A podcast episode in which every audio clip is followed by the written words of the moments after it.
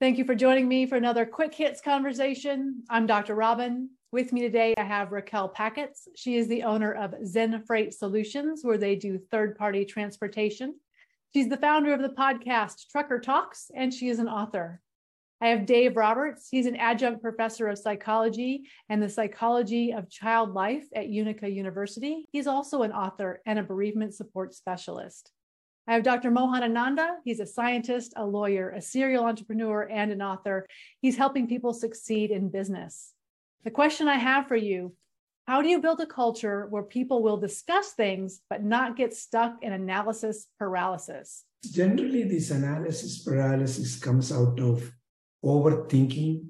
You don't want to make any decision because they're really a little bit scared of making the decision. Those who don't want to take the responsibility, they keep analyzing.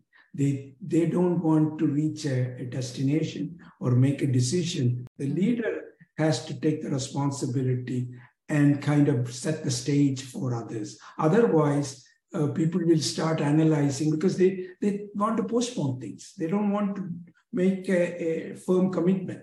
I mean, of course, there is a major problem that the decision process is different. Mm. If it is a, a reasonable problem, don't overanalyze it. Don't think too much. Of course, you know, in a, in a real team, if those are the type of people you work with, then nothing will get done. You should change the team. I mean, there is no question about it. But the, the, I blame, if there is problem with that, to the leadership. You may not make the right decision all the time. The right decision, nobody knows, but you have to make an informed decision. Mm. Do the reasonable analysis.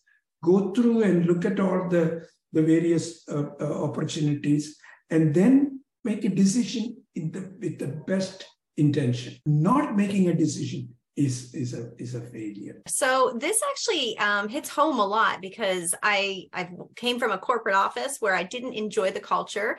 I had analysis paralysis a lot because I was afraid of the result. Once I made this decision, then all of that landed on me. And we're currently seeing this now with my, with my employees. So it's a, it's a little bit of a twist. It's a matter of really opening communication. And so the way that I, I am tackling this currently is I got on a FaceTime with my employees and we kind of talked about the, the issue at hand and how to resolve it. And if we take one step, then what happens? And just kind of talked through it with them so that they understand that making a decision and dealing with the consequences of that decision are, is still learning and progress. And it's not keeping you stuck and in, in fear, right? Because that's the worst place you can stay and, and be. I think it's better to just make a decision. And even if it's wrong, then worry about fixing that and moving forward. Mm-hmm. I think that people don't realize that not making a decision is making a decision to just mm-hmm. see what happens by not deciding. One of the origins of analysis paralysis is simply individuals experiencing intense anxiety over making the wrong decision. They're more worried about what's going to go wrong than what's going to go right. In terms of leadership's, what leadership's role is in contributing to analysis paralysis.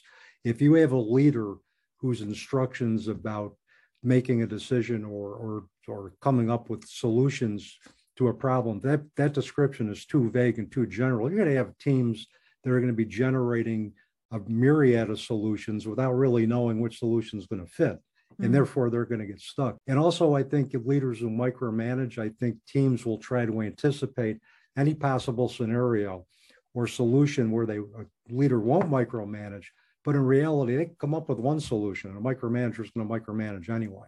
And I think the leadership style, I think, also can contribute to that, as well as anxiety. And if you have a team of perfectionists, that's not going to work either. You got to have a really nice mix of individuals who have attention to detail, who also realize that any decision that we make is the right decision that we're making given the current circumstances, and that we have the option to gradually evaluate that decision and make incremental improvements. So those were just some of the thoughts that I had when you, you gave that question. Plus the fact that's going to be cool to introduce to my students when we talk about rational problem solving. Nice. It sounds like what we're saying is people get stuck in analysis paralysis because they're afraid to make a bad decision. And then it's the leadership's responsibility to create the psychological safety for someone to make a decision and not get blamed for it being wrong or for being making a mistake. So let, let's talk about that a little bit. How, as a leader, do you create an environment where your team is allowed to make decisions that learn but might not be right in hindsight?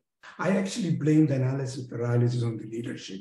The leadership, if they don't delegate and say that you go and be innovative, mm-hmm. you have to make the decision. But tell them, you can make a wrong decision. There's nothing wrong. So, but if you m- micromanage and you are making all the decisions and you don't delegate, then this is going to be a, a pain. It won't work. The, everything boils down to the leadership, in my opinion. But the, the people generally imitate the leaders. So if you give uh, the real delegation and the kind of decision-making to be creative, I think the analysis paralysis goes away.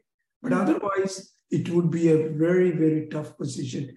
And, and for me, I think I think leadership has to create a culture where employee input is valued, where it's shared leadership, it's servant leadership, where leaders will establish themselves as resources to specific teams that are charged to look at a particular organizational process. They'll provide the necessary resources. They'll provide training. Some individuals don't have training in rational problem solving in organizational settings.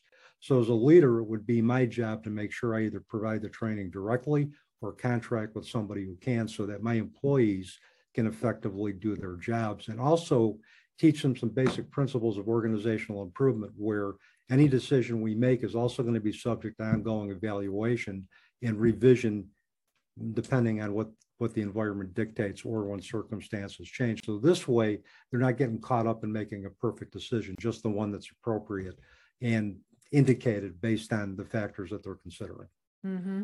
See, my team is very young. So I have uh, twenty-year-olds working for me. And so uh, with that, they are afraid to make mistakes because mm. they, they know that it, it affects bigger things than just them. Mm-hmm. So it's um, always, for me, a, a major point to try to make it so that they know they can make the mistake, but we learn from the mistake. Yes. Anytime that there's something that happens, it's fine. We fix it, we move on. But as long as we learn and we take that knowledge with us, then it, it was a necessary evil, right? I think what teams don't realize is that if I, as a leader, know exactly this is the right decision, this is what we have to do, I'm not going to ask them to make a decision. I'll just tell them, I, this is what I know based on my experience, do this thing.